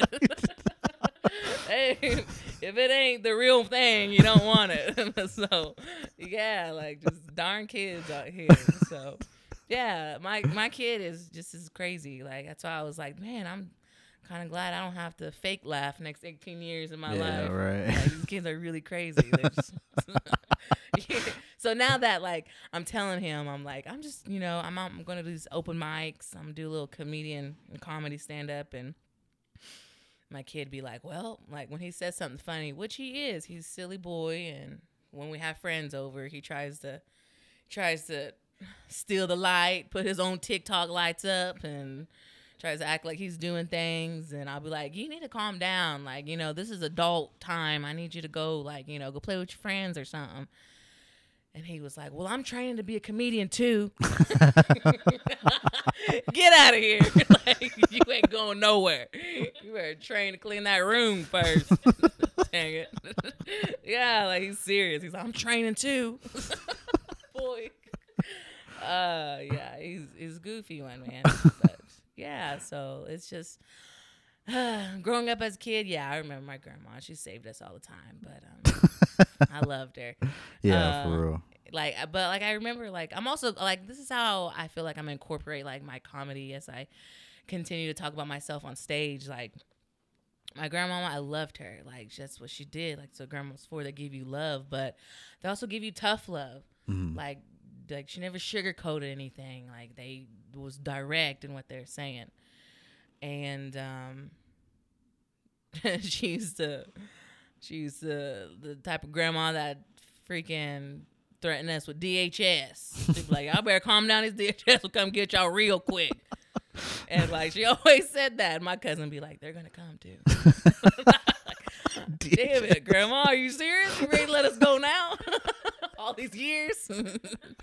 yeah, she'd be saying stuff like that. Like she just was side with like side smart aleck shit. but, Yeah. like it was it was wonderful. And I enjoyed it. We enjoyed that tough love like that. I think mine that said that too. Like when she can't control us, because it was always me and my cousins, and mm-hmm. I mean we were calm for the most part, but some nights we get wild, like Yes. be getting wild. And I think uh, there were a few times where she was the only one watching us because our moms were off partying. But Uh, yeah, yeah, yeah, we were left with grandma. But Oh, yeah. yeah, yeah, yeah. They were out having fun, but um, so and I think there was like a few times where I think it was just the last thing she ever said. Like the last straw was like, if you don't stop, like yeah, we're gonna call D. Like I remember hearing DHS like a few times, like, Uh-huh. but never knew what it was. And hmm and then I think somebody said I don't know who, but they said like yeah, they take children away from their parents. Yes. exactly. I was scared. That's what they. That's why they explained it, and I was like, oh. So Uh, whenever I heard. DHS, and it was like, oh, chill out, guys. Uh-huh. That's the last we're straw. getting too, we're getting too crazy. you, you know she's ready to let We're us drink- go tonight. drinking too much soda, too much candy. Too much Kool Aid now. We're gonna drink half of it. She just made it today. we better calm down. Calm down, guys. yes. But chill out. DHS is on the way. yes. That Cadillac's about to pull up. A black Cadillac, Uh-huh. nice Yeah. dressed woman. With books in her arms. about to pop up. And don't worry about no clothes. Just get in. Yeah, just. Don't gotta worry about nothing.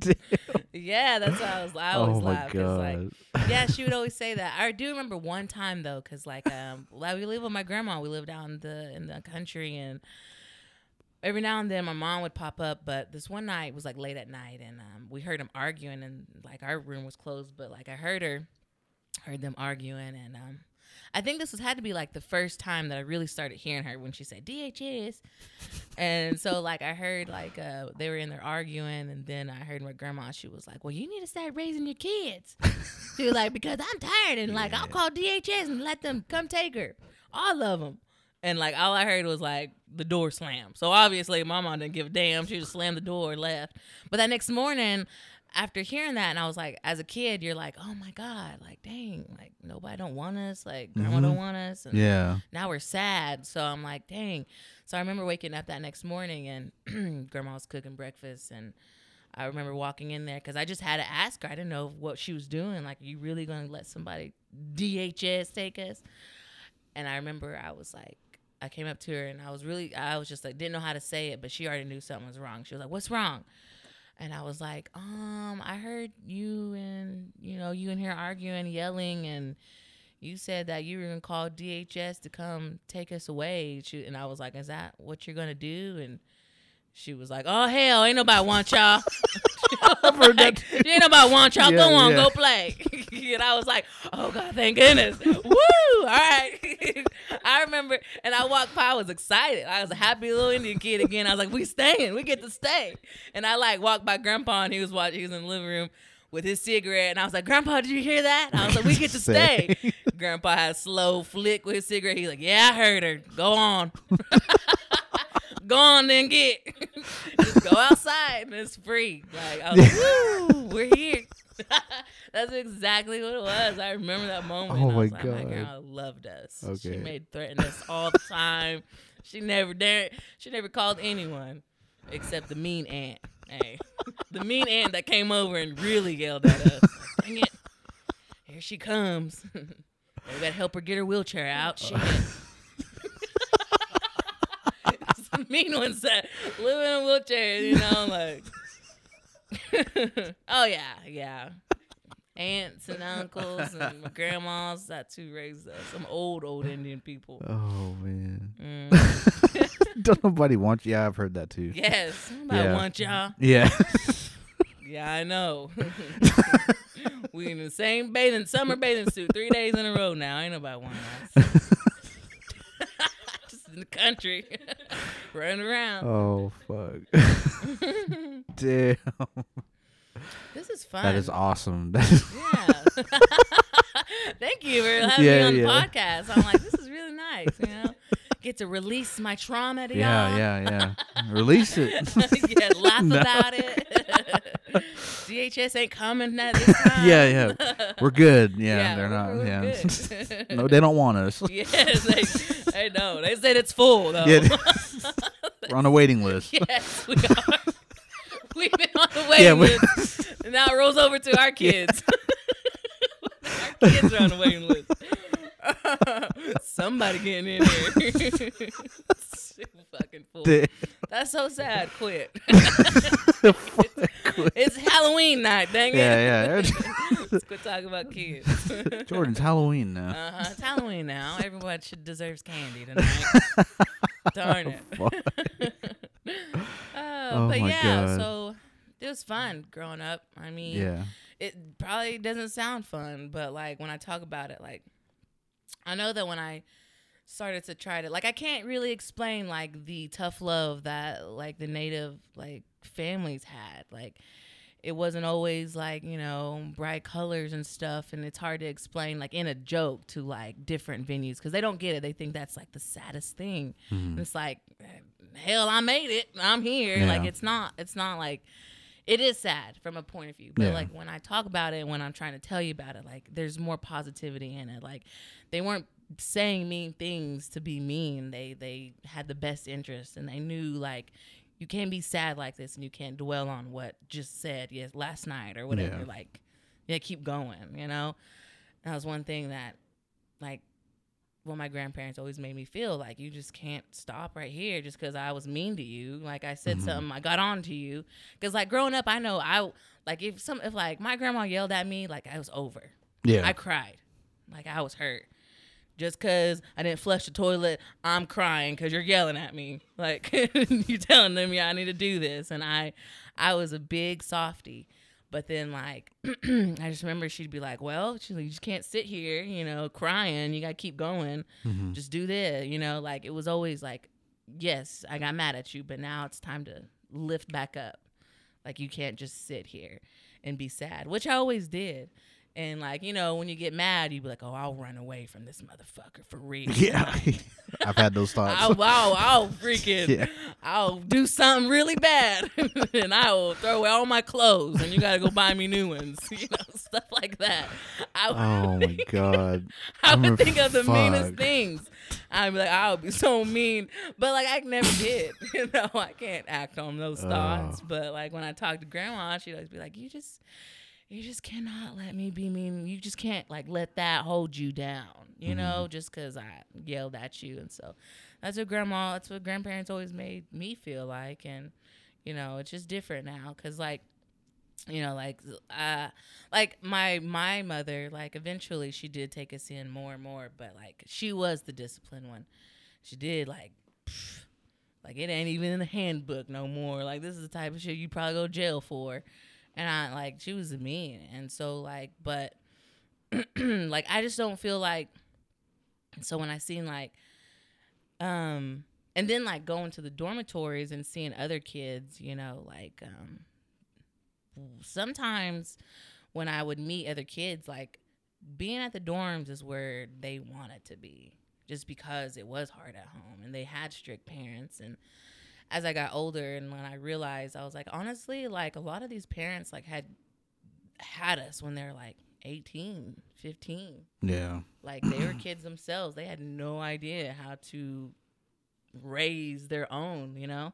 And that's why like the grandmas came in and like took over basically. But like and like, you know, like I uh I used to always like just think about like why is my mom so mean? Like she hates us. Like just can't stand us. But like honestly, she just didn't know how. And like she didn't know how. And then when I like and I think like her childhood was kind of the same because my grandmother had them when she was little, like young, teenage. She didn't know how to raise them, but she did the best that she could. But like there was always like there was like sad stories where like yeah they beat her or like mom would be like well she beat me all the time da, da, da. but then she also had funny stories where they had like good times together like getting older the older they got. They basically like raised each other Mhm. you know? And so like and that's a whole lot. When i was going to the dorms i was like yeah that's like we're all in this like kids wise growing up here in this dormitory like and seeing like parents that came every now and then they were young. They were very young. And like that's what it was. Like i just feel like a lot of young parents they didn't have that teaching to like how to raise children while you're still trying to be raising yourself like you had no no idea but guess that's called generation trauma Yeah. that's what that's called Yeah. uh, yeah. So like coming down, like uh, like you know how Native families they don't back in the dormitory era, like you know the kids being taken away from them was the most horrible thing, and like being alone, like people that you know when they didn't have their kids, they didn't know what else to do. So like basically it just built from there. Like they were sad all the time, you know. And then when they finally broke the boarding school area or whatever, and then the kids that got to go home that they at least found their families, like they still didn't know how to love or to give that energy of comfort anymore. And I think that's like, you know, as I talk more about it when we as I go on in my whatever I'm doing, my little hobby, my comedian hobby, there's always gonna be like this moment where I'm like, well, you gotta understand like there's trauma to this. I mean, I wouldn't want this trauma to like continue to like my kids. I mean, being a comedian gives me like a good enough perspective where I'm like, you know, like we've tried. I mean, we are trying, we're still growing, but like now it's healthier. You know, Mhm. I want it to be a healthier. Um, I would want like all the other native families and mothers like yeah this is like the millennium where like we would want to learn to love and learn to kiss our kids and hug them and like be like you're like I, you know, like me growing up, I didn't get any of that. When I did, it was from grandma, but that was rarely because she had like 12 other kids live in the house. We barely had, you know, much kisses to get around. So grandma kissed two kids. All right, I'm done. Y'all go bed. All y'all. Yeah. So now, like, you know, so I, you have to be like comfortable as a parent and be like, I'm, we, we're being raised together. Like I had my kid when I was 21. So I was like, "Ugh, I'm still young. There goes my, there goes my free 21 life but and now he's 10 and I'm 31 so like it's it's a good time like we talk so like I think communication is really big. It's hard though um cuz he's just like me when I was little. I can't even get onto him without him crying. He's a big teddy bear big mush teddy bear. But he knows the seriousness things and so like I just feel like uh, myself and as any other native mother out there like we want to love our kids. We want our kids to know what love is at least to know what love isn't you know? Mhm. and so like uh i don't know when like a domestic violence month was was that last month or is it Oc- this month yeah October, yeah. yeah. So like, and that's probably like another huge thing. I mean, it is huge. It's always, you know, there's a big ass billboard that says, you know, like Creek Nation billboard says, quit strangulation now. Strangulation kills. Like, which is true, but like, mm-hmm. dang, like they really threw us out there, really, didn't they? They put a big old billboard that said strangulation was the number one. And which is it's Native American, like it's it's really sad Yeah. but um as a comedian like i hope to like be able to like you know just talk about growth and like like I was there at one time in my life and I finally was like something's got to give and the only thing that's going to give myself to me is me so and then for me to like let that flow and just like i haven't been in a relationship in since 2000 like i don't know 15 like it's just because like i just don't feel like you know i just don't feel like i'm ready to try to understand the other person that's gonna like try to understand me for the rest of our life, you know? Mm-hmm. And I think it's just because I'm also like traumatized from my last relationship. And so um as a native comedian comedian, I hope to just be like, it's okay to be single. Like it's okay to take your time. It's okay to like rebuild yourself. Like you're gonna be lost a few days, of course. Maybe a whole month, but it, it's just like one thing you have to do is like not dwell on it. And that's what I always think to myself as my grandmother. Like you can't just sit there and cry just because I got on to you. And like as I thought, like I can't just sit here because I was in some type of violence. Like I just can't sit here and think about it. Like I have to keep moving. And so like as I'm still moving, like I'm still also finding like what my strengths really are, like as a person. Like I like I don't want to toot my own horn, but I really am fucking funny. and I've really discovered to like I I'm gonna do that. Like and it's not cuz like I don't want to like be cocky or anything. It's just that I just want everyone to know like as a native woman coming out of different trials and tribulations like I've found my strengths enough to where like I want to keep feeding them. You know, I want to keep feeding that I am good at I I can be better. I can keep going. Like I I can meet all these different comedians and like meeting people in Arkansas, like different comedians in Arkansas, like they want me to come back out. And if I go start meeting in like our uh, people in Oklahoma City, like I just feel like like people are gonna be like, yeah, I mean you're funny, so like your backstory. There's always a backstory, you know. And every comedian has those. Like every comedian has trauma. Like people that talk about it, like yeah, that's trauma, but like the strength is finding the funniness in it and being able to like press that energy out to the crowd and like I just feel like I just have so much energy that I just can't hold it to myself anymore. It's like oozing out of me. I gotta, I gotta throw it out there. Like I don't know. And then so like seeing, so when I see a crowd and I'm talking about my, you know, different pieces of my background, like they think it's like it's serious. Like I could see their faces when I start getting to like a serious point and like their their smiles go down. They're like, "Oh man, that's really serious."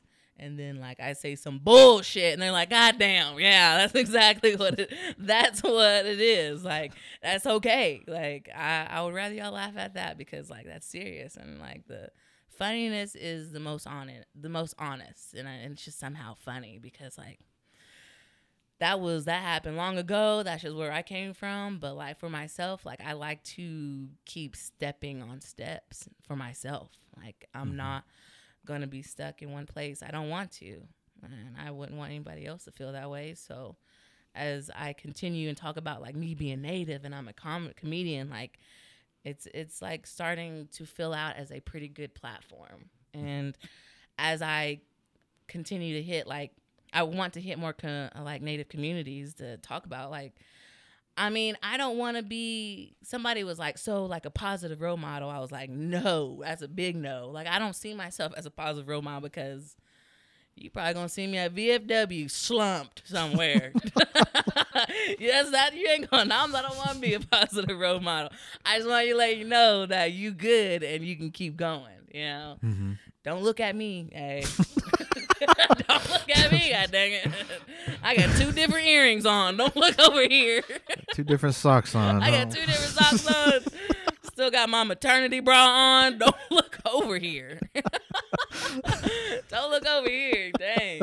But yeah, so oh, like I, I think it's I feel good about it when I say yeah. it. Like and I don't want and like I and when I like just talk about like when I continue, like I can keep going, but I don't want to take up like three hours. I can keep, I don't want to keep talking about it. But like my friends, like people think that I'm like cocky, and I think they probably think that I'm just like, oh well, she just thinks that she just has this, whatever, la la la. And I'm like, I really don't, dude. Like, I'm in this like we're in the same place like Yeah. as native people like we're in the same area like I'm not any better than you going to work as well as me going to work and I think it's just where like people have to find what they like to do they what they like to do besides I don't know, besides bullshitting around, like there's just things, there's talents inside you that you have no idea. Like if you want to beat, hey, beat. Like people beat a Yeah. lot. There's a lot of Yeah. beaters out there.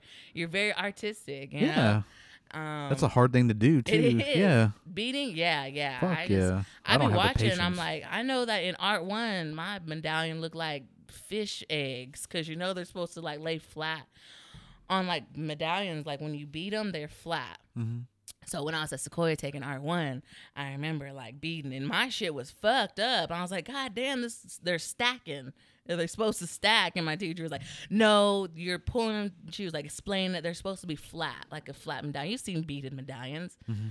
but when you first learn and you're trying to learn, like my whole beads were starting to stack up, and they look like fish eggs. And I was like, I mm. can't do this shit. I'm not artistic. I'm not physically artistic at all. But growing up, I'm like, I have an artistic mind. Yeah. Like I can tell you what kind of like hoy hoy skirt I want or ceremonial skirt I want. Like I've always had great ideas, and when you come out with it, like people are gonna be like, God damn, this is a really nice skirt here. Mhm. You know, I just like I just can't do it myself. I can't. I'm not physically talented with my hands. But after midnight, hey, I was kidding. Oh. I, I have a creative mind. Oh, but no, so like I think yeah, like everyone has their strengths, and like that's more good to focus on. Russell's cracking up. I just had to throw it out there, man. So I keep you looking know. at this like it's something. keep looking at this little It's water. one like last it's shot. Just kidding. Take it like it's a shot. Damn. Ah, What's your um? Well, I was gonna ask you um. Your name Ji. What where does that come from? Um, funny story. Uh, so when I started, uh, when when I was at uh, school at Eufaula, um, I started watching basketball because like we had the girls' TV room up and there'd be basketball games on, obviously like the NBA. And my biggest player that I loved to watch was Allen Iverson. He was so like he was the talk because like he was so smooth with everything like and when I watched him play, and I'd be like, "That's a, that's a very good, confident man right there. Like he's he's the littlest one out there, but he's like balling."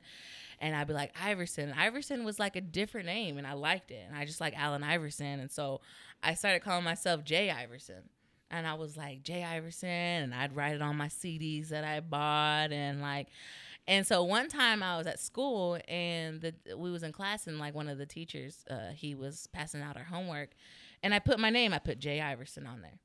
And then I didn't know he was gonna. And then he was like, "Oh wait," he said, "I actually need these back after you're done." And I forgot that I had put my name on that. Well, Jay Iverson on that.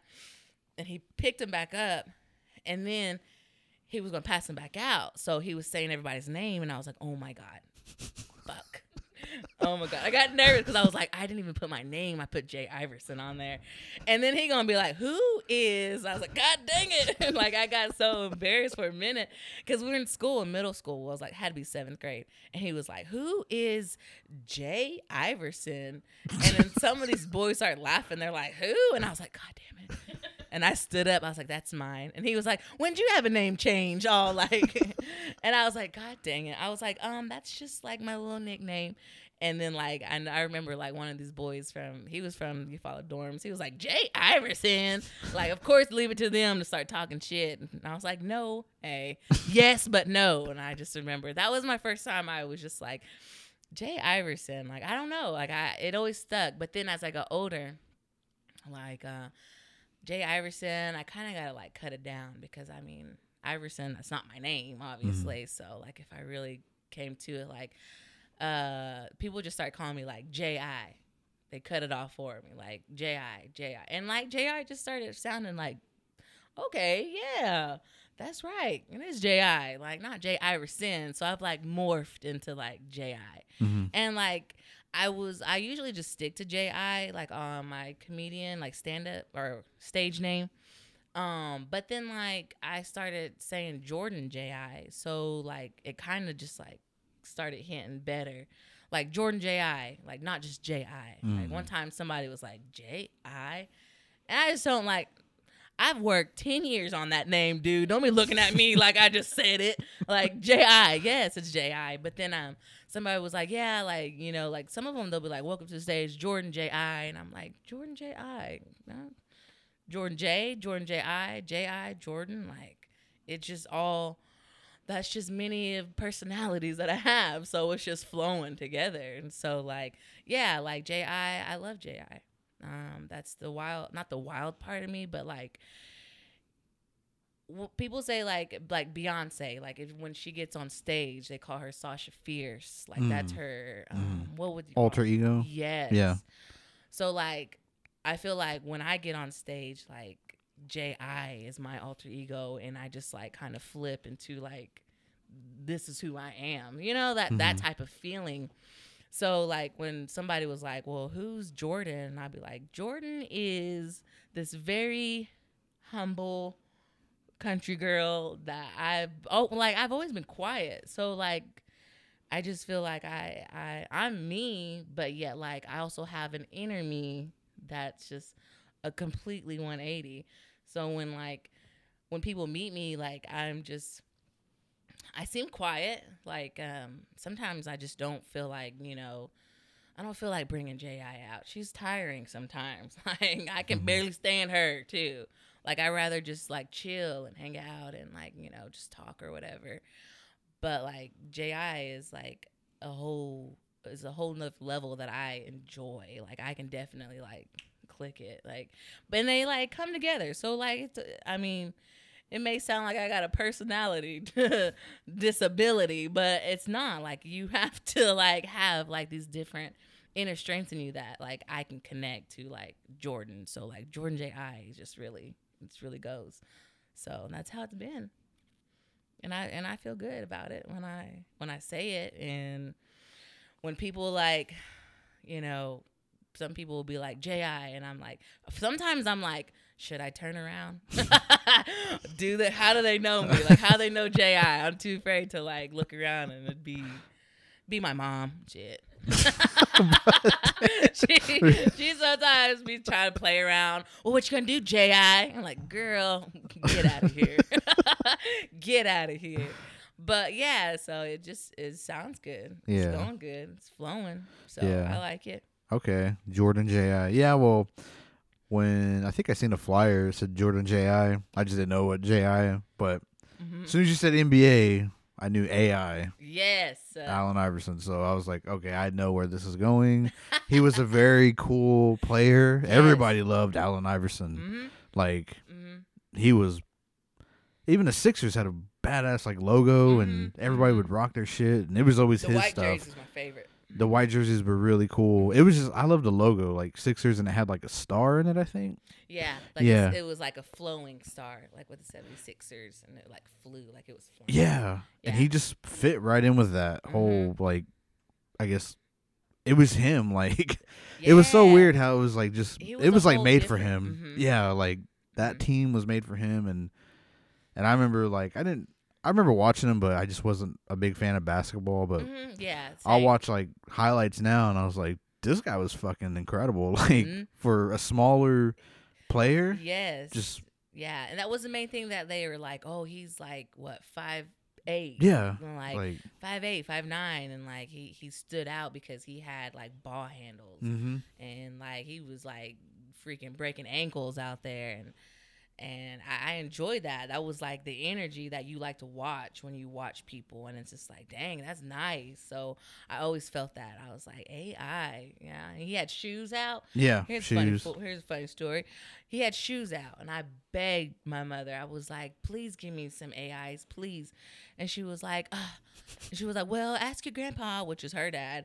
And I'd be like, "Grandpa, can you give me some AIs, please?" And he was like, "All right, all right, I'll get you some." I'm like, "Oh, thank God!" And this is like me being at the dorm, so he was like, "I'll mail them to you," because you know. He was, I'm not gonna bring them. I'll mail them to you. And I was like, yay! So I was excited, and I was like, oh my god, I'm getting some AIs. I then it came in the mail, and I went to my room and I ripped that open. I was like, What's ACES? A Z I Z A S I S. What is? Oh, those Asics. Yes. I was what the fuck are these? And I opened them and they look like old workout shoes. And I said, Grandpa, ugh, I was so mad. I just stood I stared at them for about 30 minutes. I said, I can't wear these. Oh no. I am, I am at the dorm full with all these kids that are gonna laugh at me. Like native kids laugh at native kids Yeah, of yeah. like attire, like especially them up like shoes were a big one. And I was like, oh my god! And I, t- I'm like, my grandpa called and he was like, you like them? And I was like, they're not Allen Iversons. I was like, that's not. I'm gonna tell you that right now. like my grandpa would be like, those dang, those shoes cost like hundred some, and he was like, I, those are nice. And I was like, he's just I was like, you know what? I'm humbled enough to at least just settle with him. I needed some shoes, but dang. Oh yeah, I rocked them Asics out. God damn it, I I rocked them out because I knew that like as like I never I didn't really tie my shoes like I didn't tie them. You know, how people just tie them on the side like your shoe your shoestrings on tie and just let them Mhm, loose. mhm. So yeah, like I just rocked them like that, and like honestly, it came out. People were like, "Those are nice shoes." I mean, I was like, "Heck yeah, look at them! Hey, twenty, twelve dollars right here." I know, right? yeah, I was like, "Shoot!" Back then, I guess that was the brand. That was the cheap Walmart brand. So, Grandpa did his best. Like, damn, uh, I was very upset, but I did rock them shoes forever for a really long time. I can, I can just see him like AIs and then Asics, and he's like, "Hmm, which which one are they?" again?" Digging in his wallet. Grabs that Asics. I think this is it. Yeah, really. With all the different lines on them that crossed every which way. Like blue, they- they were blue, yellow, gray. And like, I just like, God dang it, Grandpa. Like, did, you, did you have your glasses on when you were picking these out? Um, I was upset, but like, fuck. It was just one of the moments where like, I, fine, fine. And then when I really started wearing them, like people was like, "Oh dang, all right, where'd you get those?" I was like, "I don't know. I think AI made them. think they're like half off his brand." side shoe. yeah, yeah, yeah, yeah. The It's first ones that Spin off shoe. the, the draft that he didn't want. that for sure. Oh shit. But yeah, like AI. Oh, he was wonderful. Yeah. Yeah, he was he was dope. hmm hmm Damn. Isn't he with Ice Cube now? Or no? Wasn't he with that big three? He was yes, and he came to Tulsa. I was there. one time. Was you man? Uh, he I'm didn't so play, I don't think though. I don't. Somebody said he wasn't there. Yeah. I think he, But he was a part of it. He was on the team, but he didn't get to play or something. But I wanted to come see him. That would have been my first time seeing him. And I just wanted to be starstruck, even if I was in the nosebleed section, looking at the top of his head. I didn't care like that. But I did. I missed it, man. So maybe in the future I can meet him one day. you will. Yeah. Yeah. He'll be at one of your shows. Oh man. Then I'd be like, um, come back to Okie Podcast. I'm at Allen Iverson. He's got bigger bags than I do under my eyes. Anywhere Asics. Anyway, His logo. you never like guess what he was wearing. Yes. Guess what he was wearing. oh, that's so funny. Thanks for coming on. Yes. I really enjoyed this. This was a lot of fun. Please come back Ah, it'll be fun. whenever you want. Um, if you got some stuff going on or just want to come on and just bullshit, like just One Come on. Talents. for real. Like Mhm. I love this. I love just letting loose and just fucking having some laughs energy. and getting to know you too. Like Yeah. More, you know, Yes, getting to know you more There's and more. uh, there's there's a whole lot more, scary more sometimes. Hey. but um, I also want to talk about like my show. Like I'm having my first. Well, yeah, get all your get all your socials out there. yeah. So like, follow me on Instagram, Jordan underscore J I underscore Brown. That's my Instagram. Um, follow me on there. Facebook, you can follow me, Brown Jordan. Um, I don't know about Facebook sometimes. I mean, that's where the biggest things are. Everyone, that's where everyone is. But sometimes, like, I just don't want to mess with it. Probably because they fraud me one time. Hey, I bought something on there and it was fake. oh really? Yes, and I don't want. That's another story. Whoa. But um, but now like yeah, so follow me on those uh social medias. Um, I have a show coming up. Um, this is gonna be my first. I it's my first annual. I said first annual comedy showcase. So the difference between like a show and a showcase is that a showcase has like at least eight comedians up, like different comedians that no one's like really. And these are like new, like they haven't been to Tahlequah. Mhm. Um, and I'm excited because I also have like a co-host, uh, Ryan Chastain, aka Roscoe.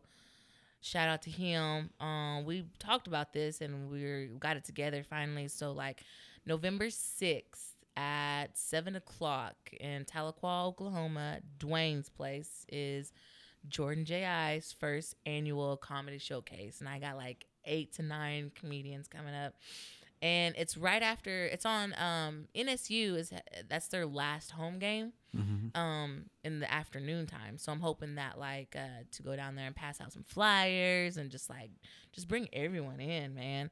Like uh, like a room full of funny people. Like these are funny comedians and i've enjoyed working with them i've enjoyed watching them meeting different comedians as i go along different venues and like networking and it's been really fun. So like for all these comedians to come to my show and it, it's just been really cool. Like they like they like Tahlequah and like um I'd be like yeah that's that Cherokee Res down there. They'd be like huh? I'm like oh you gonna know more about it. You have no idea. You working for you working with a native now. Hey I'm your supervisor I'm just kidding. I'm kidding. But like, yes, like they they love Tahlequah. They love Dwayne's um Dwayne's place, and um it's gonna be fun, man. That's um that's November sixth. Um that's yeah, and then like also Indian Elvis on the Res is next Tuesday. Um that's gonna be a lot of fun. Um I told Norris I'll dress up, but I don't know. I don't know. I might just. Oh, here he comes. Shh. Yeah, so that's that's next Tuesday. Oh, sh- there he is. Uh, No. no. but yeah, uh, so it's gonna be fun. And like I, Dwayne's is letting like they're letting me just keep going. Like I'm really happy that they're able to be like, this is your baby. Like this is yours. Like we're just we're just a venue. And I'm like, man, that's cool. Like I never.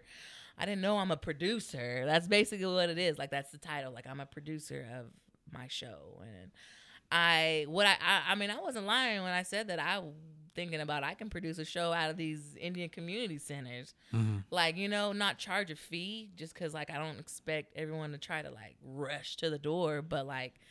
If it goes good, maybe we can do another one. You know, maybe Yeah. we- maybe I can actually charge like two dollars or something. You know, not something really heavy. Like I, I really didn't expect to come out and just like say I'm gonna make money.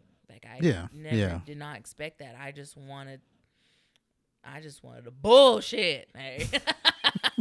no, I just wanted to talk and like, you know, talk about funny things. And so like um yeah, so I'm really excited. Like uh 2022 like um I've already got like two people wanting me to be back on their shows in 2022 and uh, it's exciting. Like they're still coming and it's there's still more more out there.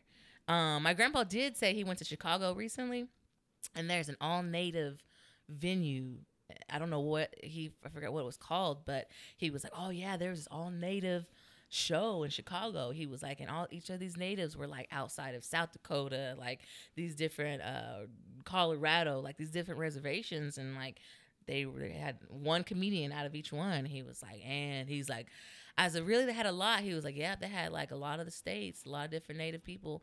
He said, but there wasn't one from Oklahoma on there. I was like, shit, say less. Yeah, right. that's that's a move. That's Yeah, a move I would love to like try to make my way towards that way. Mhm. Um, but yeah, so those are like the future things I'm excited for. But that's the show though. That's that's happening November sixth. Yeah, that. Well, like bringing it here, like to some venues, that'd be interesting too. Yes. Um. Like all natives coming out of states coming here. Yeah. Oh yeah. or just lovely. local, if because I don't know any local. Like I don't Right. know. I know you, and I have to think Right. of local. Like, um. But we can talk about that later. But I mean, Mhm. I'd be down to help with that if you want. Yeah. Yeah. Yeah. Like if you want, I mean, I know it's your thing, but I I'd be willing to help too. I need like I would like to set up when I set up big shows. Like I would like to set up a show where like it's filmed, Mm-hmm. Uh, filmed enough to like the people that can't get out or don't want to get out. You know, like the commu- native communities that are like, eh, Mhm. you know, like I'll watch it on TV. Yeah. Yeah, like I would love to have like a set like that. Like I would love to have somebody come out and like even like um when I hit these open mics, like a lot of people are asking me like, you know, where are you going next? And like I'm hitting these mics up, but like the one the one that y'all came to, like there was a Mm. there was a filmmaker there. Oh This yeah. guy- I seen him. Yeah. The one of the guys, uh Castro, shout out to another comedian, Castro X, I believe. He has a YouTube, and that was his guy. He was filming like the his set, but he was also filming everyone's set too. But like you know, just something like simple like that. You can come out and like film my set, and that way I can put it on YouTube Mhm. or even on like different podcasts for people to like YouTube me and be like, oh yeah, Yeah. that's what it is. Like you know, and it's not. I mean, like I when I talk about jokes, like they're not the same. I Mhm. don't. I don't feel like me saying the same joke after three times like i'm not even making myself laugh anymore now it's not fun you know like Mhm.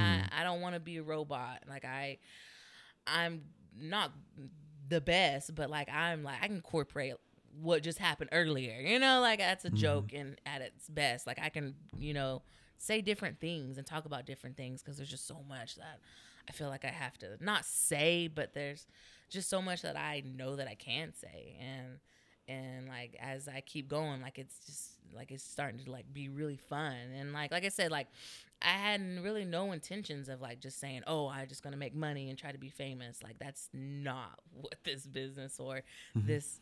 I think of it as a hobby and I like it and I want to like just be good at it. And then like the more that I feel that way, like obviously other comedians and like producers are looking at me like, yeah, Yeah. it. Like that's just what it, you know. And so like, like I said, I don't want to be cocky or anything, but like, eh, like being a native comedian, like I feel good about it, and I feel like there are more native comedians that they just don't think that they can write down. Like there's a dude, like I was telling Josh from Tahlequah. Josh, he's funny.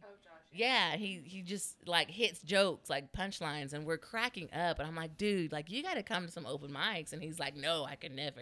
But then he was like, but if I knew how to write it out and hit the punchline, he said I could probably do that. I said, yes, that's exactly what it is. You just write it out. You have to like.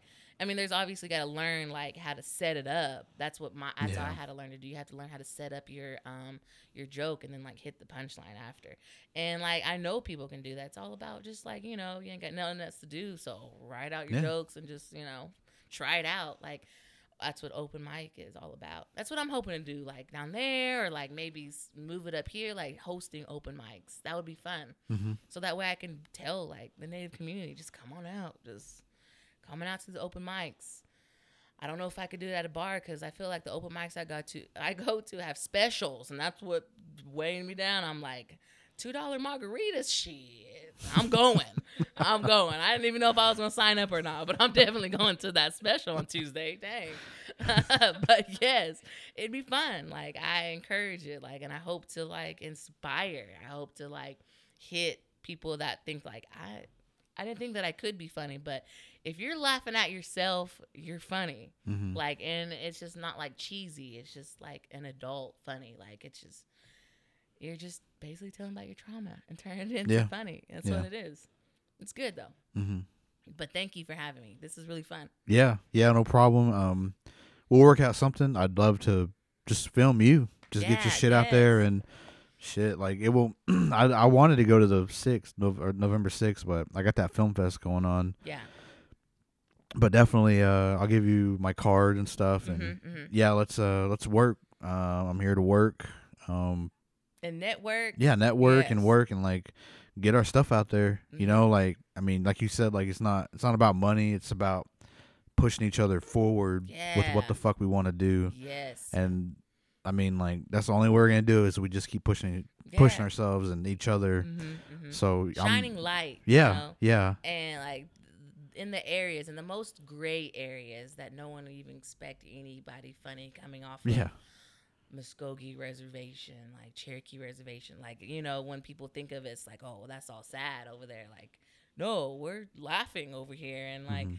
you know, when you shine light on something, it's like, oh, me next, listen, you know, and then people want to see it because it's funny. It's like, it, it's good. And that's exactly what I want. Push people forward. Like let's let's motivate. Let's go. Yeah, let's go. Mhm. Let's go be great, Yes. as YK said. Mhm. Yeah, so yeah. exactly. but yeah, um, yeah, let's uh let's work something out. Um, I'd love to fucking go live or just like just record it and then Mhm. just color correct it and fucking push it out. Like yeah, I'd love to do that. I would I would really love to do that. Just doesn't have to be every show, just every show like I can make it happen. Mhm. So let's let's for real like I'm down for that. Yes, that'd be wonderful. Um, that'd be wonderful. Cause yeah. like I have a YouTube page. Oh, my YouTube page is Jordan J I. Okay. And so that's another thing. Like I don't have many videos up because like I have one about two good videos. And like cuz like it's always somebody that I'll be like, "Can you record me?" Mhm. And they're like, "Oh, yeah, sure." But like, you know, I don't have any good ones really, but like I've noticed like starting like um I've I've went from like 20 views to like my latest video, which was back in April that I posted. Um, it went from like 20 views to like 87 views. So I'm pretty excited about that. Yeah, yeah. I'm excited about those views. And it's just gonna keep going. Like, Mhm. and I haven't checked it recently. So if it hits 100, I'm be like, woo!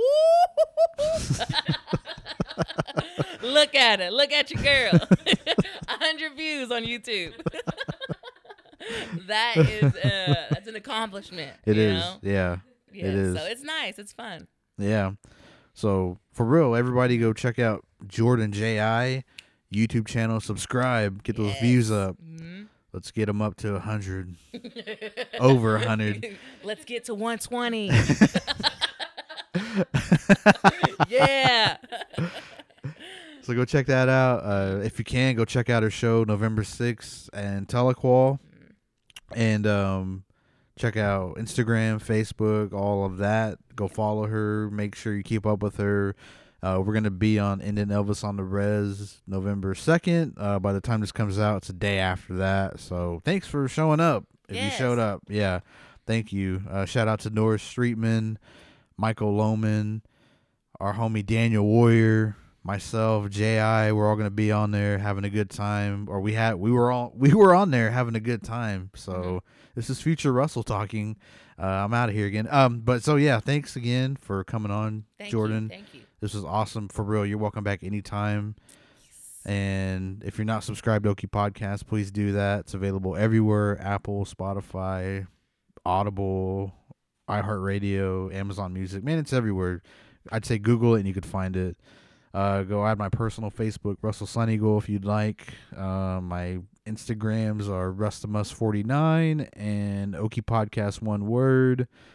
And subscribe to the YouTube, YouTube channel, Okie Podcast. Uh videos fucking up right now so i'll probably just put the zoom videos up. But yeah um thanks again. I appreciate it. Uh till next time everybody. Peace